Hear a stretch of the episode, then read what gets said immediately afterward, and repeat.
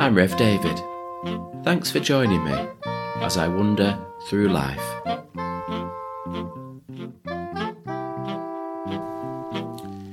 This week, our Bible reading is probably one of the strangest in the New Testament.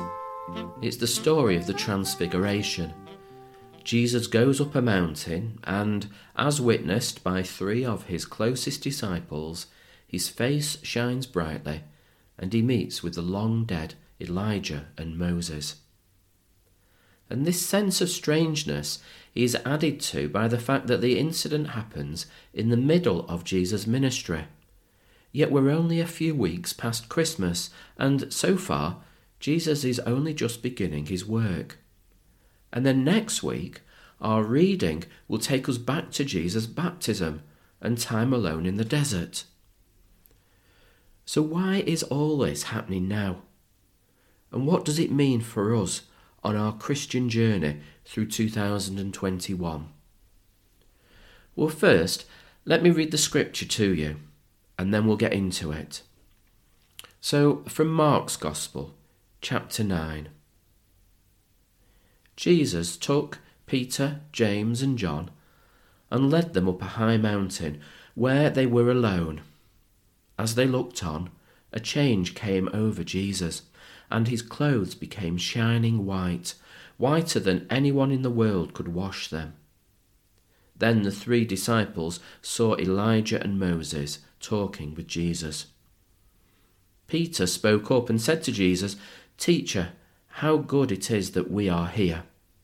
We will make three tents one for you, one for Moses, and one for Elijah. He and the others were so frightened that he did not know what to say.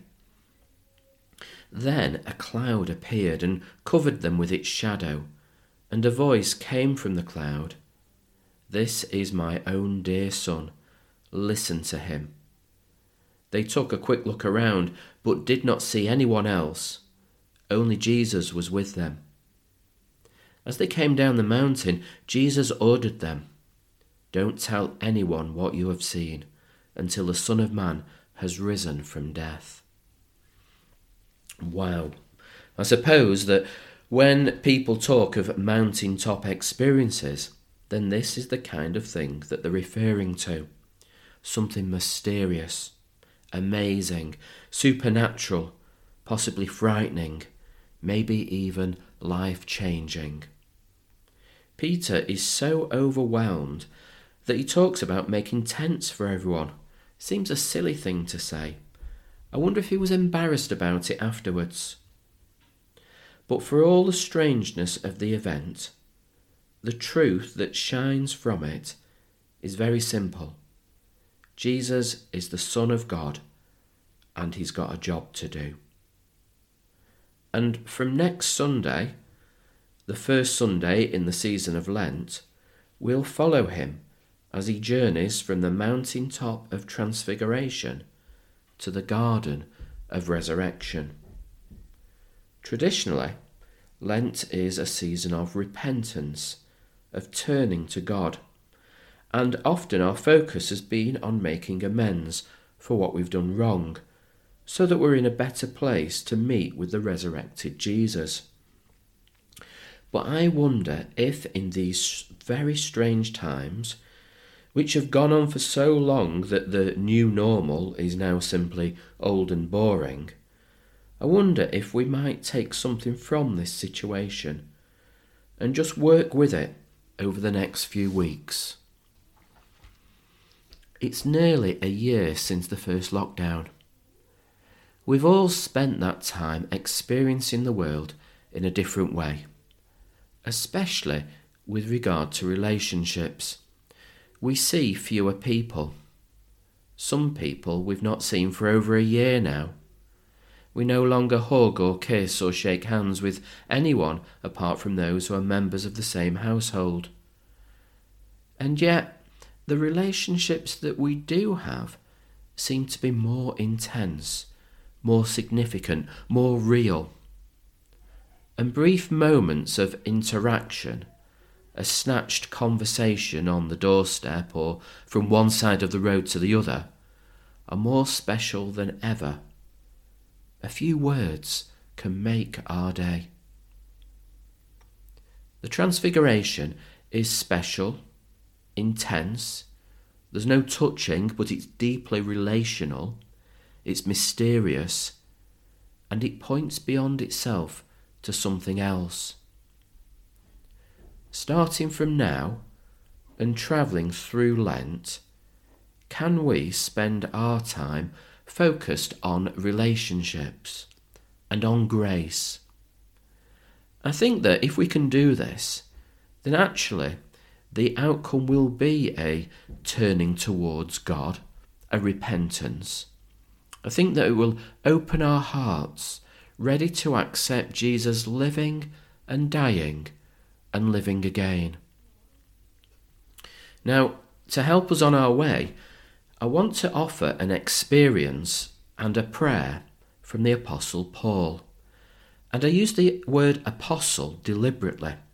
It's a word that was reserved for those who had met Jesus personally. And yet Paul was nowhere to be seen for the whole of Jesus' ministry. Paul didn't follow Jesus. In fact, he was against him. But then he had his own mountaintop experience on the road to Damascus. And it was in that experience that he met Jesus and his life was transformed. He turned to God, and an apostle is what he became. Much later, as Paul develops a ministry of letter writing, often from prison, he sends a letter to the church in Ephesus. And the first thing he does is offer them a prayer. And I'd like all of us to hear this prayer and accept it accept it as being prayed for us today. Here it is. It's from Ephesians 1, verses 2, 17, and 18. May God our Father and the Lord Jesus Christ give you grace and peace. I remember you in my prayers and ask the God of our Lord Jesus Christ, the glorious Father, to give you the Spirit, who will make you wise and reveal God to you, so that you will know him. I ask that your minds may be opened to see his light, so that you will know what is the hope to which he has called you. Isn't that a wonderful prayer? We're just coming out of the darkness of winter into the light of spring. We're just about to embark on a journey of revelation in our church year, and our prayer is one of grace and peace, of hope and light.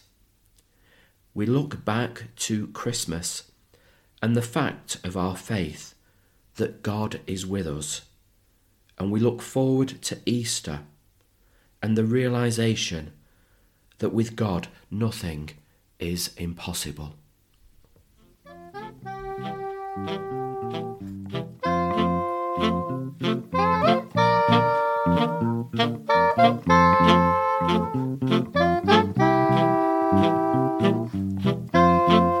That's it for now. Thanks for listening, and I'll see you next time.